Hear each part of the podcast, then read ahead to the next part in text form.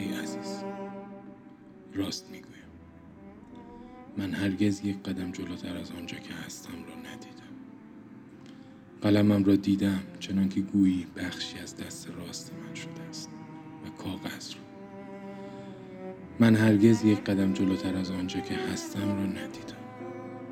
من اینجا من را دیدم که اسیر زندان بزرگ نوشتن است همیشه خدا که زندان را پذیرفته باور کرده اصل بودن پنداشته.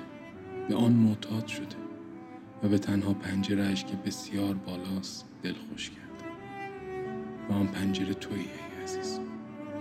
آن پنجره آن در آن میله ها و جمیع صداهایی که از دور دست ها می آیند تا لحظه ای بر بوته ذهن من بنشینند.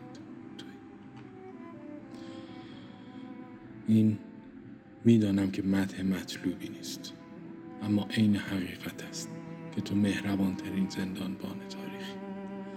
و آنقدر که تو گرفتار زندان خیشتنی این زندانی اسیر تو نیست. که ای کاش بود. در خدمت تو مرید تو بنده تو. و این همه در بند نوشتن نبود اما چه می‌توان کرد؟